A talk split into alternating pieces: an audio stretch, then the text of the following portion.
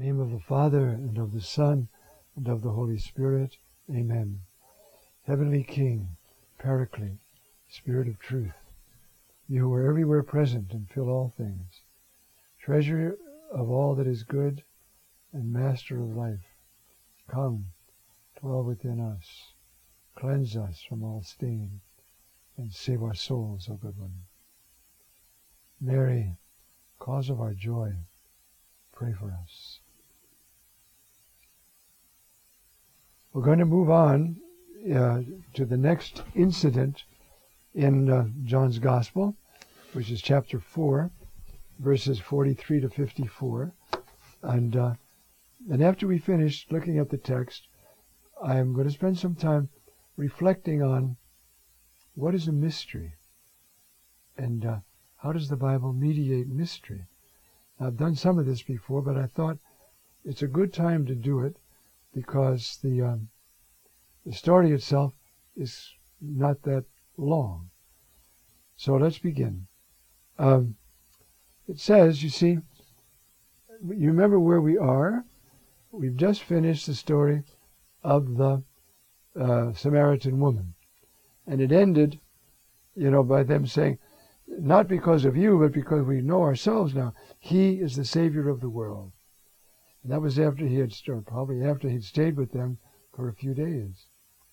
And it's so remarkable, isn't it? You see, there's the Jew and Samaritan tension. No more. Between them, it's over. How beautiful that is. So after two days, that's the two days he spent, literally after the two days, um, uh, he went out from there into Galilee, literally. For Jesus himself testified that a prophet has no honor in his native place. Now that's a bit baffling. Uh, you would think he left because he has no honor in his own place, but he wasn't in his native place. and he was very honored. So maybe he means now that he's heading back north, further north, up into Galilee and over by the um, Capernaum, um, or actually to Cana first, um, he's not well received. That may be what he's saying. So when he came into Galilee, but here's the, the hard part.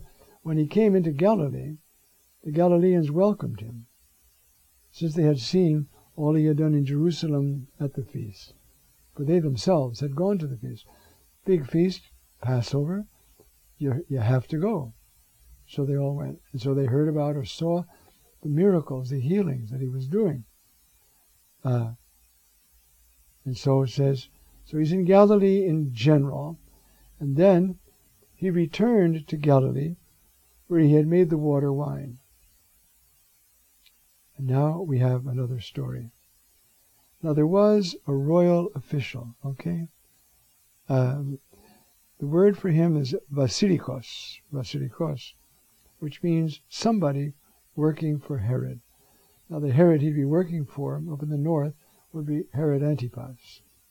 And so that's, he's a royal official of some type. Um, probably not too high ranking, but high enough. Um, and when he heard that Jesus had arrived in Galilee from Judea, he went to him and asked him to come down and heal his son who was near death. So now we have another royal official. The other was clearly a pagan, the centurion, and now we have this royal official. We don't know what he was. Um, and we have another story, another incident, another mysterion, if you will, of healing at a distance. Now, the healing at a distance is like, if you stop and think, it's like the centurion, who was also a pagan or the Canaanite woman who was also a pagan. In other words, stories about healing at a distance are often, nearly always, about um, uh, a non-Jew. Maybe sort of as a prefiguration of what was going to happen after Pentecost. Um, Jesus went out of his way. This time he went back to Cana, and the official came to him. Now Jesus said to him, Unless you people see signs and wonders, you will not believe. That's putting him off.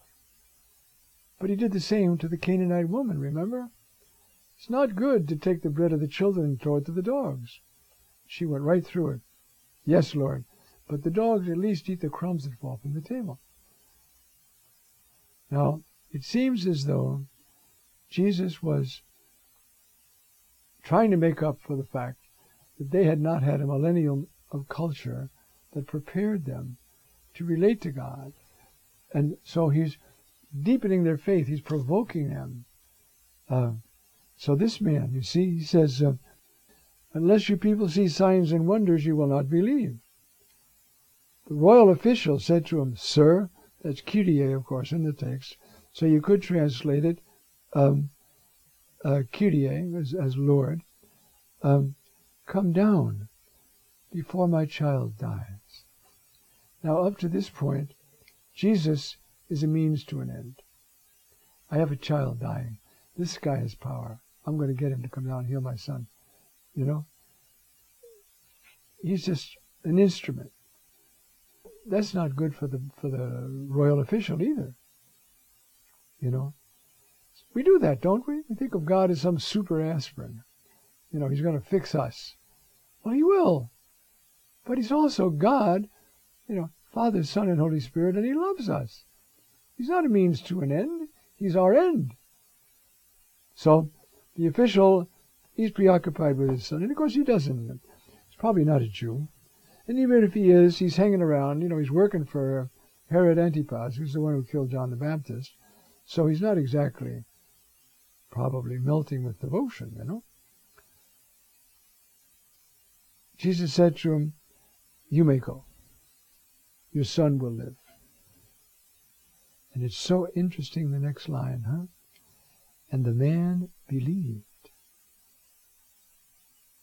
what Jesus said to him and left. Something happened to him. Try to imagine it now. What kind of belief? It's hard to know right away, but he yielded to the truth of what Jesus said.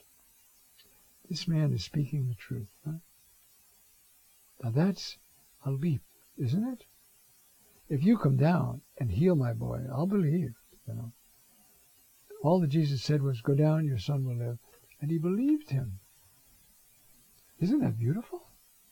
Faith. Here we are, most of us born Christians, born Catholics. We don't believe like that. That's enough. Jesus, you said it. That's all I need to know. You understand? So, you, your son will live. The man believed what Jesus said to him and left. And while he was on his way back, his slaves met him and told him that the boy would live. Okay?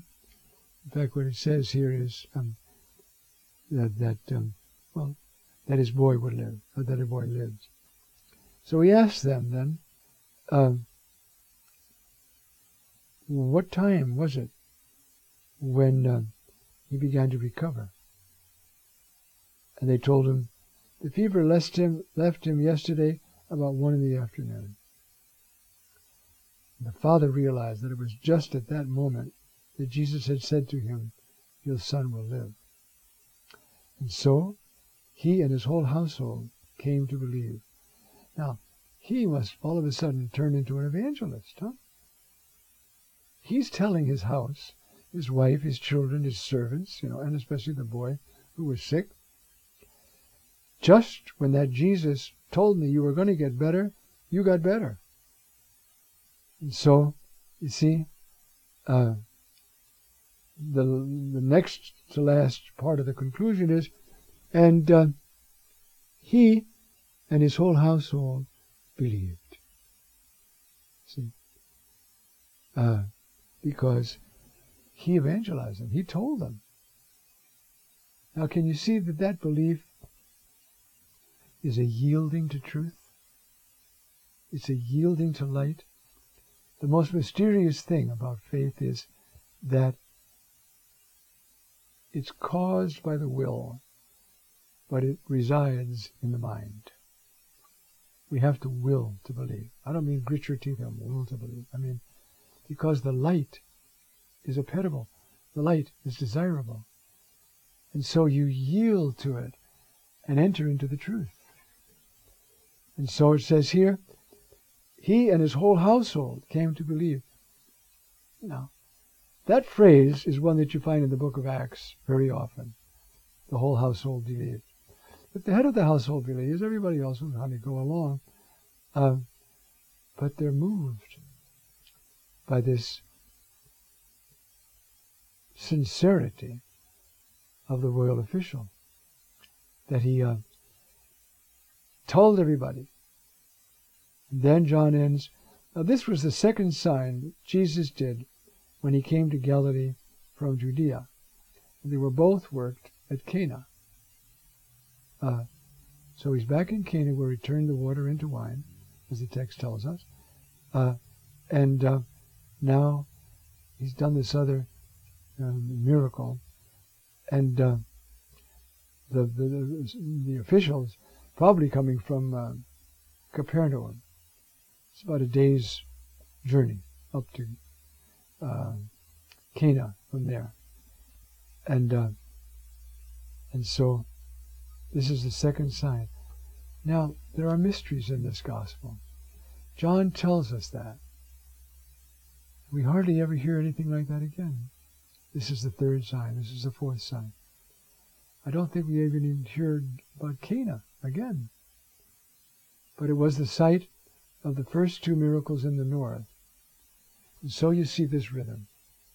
You see? There's a wedding at Cana, which is about nine miles north of Nazareth. And Jesus, you see, goes there. Now, uh, that's after he'd been south. And he goes there and he's invited, well, his mother was invited, and so it says, and Jesus was there. And he changes the water into wine. Then he goes down south uh, for Passover, and he stays down there, and he talks to people and heals them. And he teaches right in the temple grounds, the temple uh, esplanade. And finally, he talks to one of the leading men of the city, Nakdimon ben Gurion, Nicodemus. And he dialogues with him because he's a learned man. Uh, he also tries to get him off his uh, kind of high horse, but out of love. And then he goes back he stops in Samaria. We have that beautiful chapter uh, about winning over the Samaritan woman, who becomes, like Mary Magdalene at the end of the gospel, the apostle. You know, he told me everything I ever did. He's got to be the Messiah. Mary at the other end says what? I have seen the Lord. When the church can't say that, it's not church. We have to be able to witness to what we know, not what we read or what we'd like to be loyal to, but what we know. That's why, right now, um, so often the Lord is bringing people to that experiential faith because the world is in desperate need of it. And so, uh, this is the the story, and it's an act of Jesus which, as I'm going to try to explain now, reaches us by these words. But it's the act of Jesus, not just the words. And that can touch us and change us as well. Amen.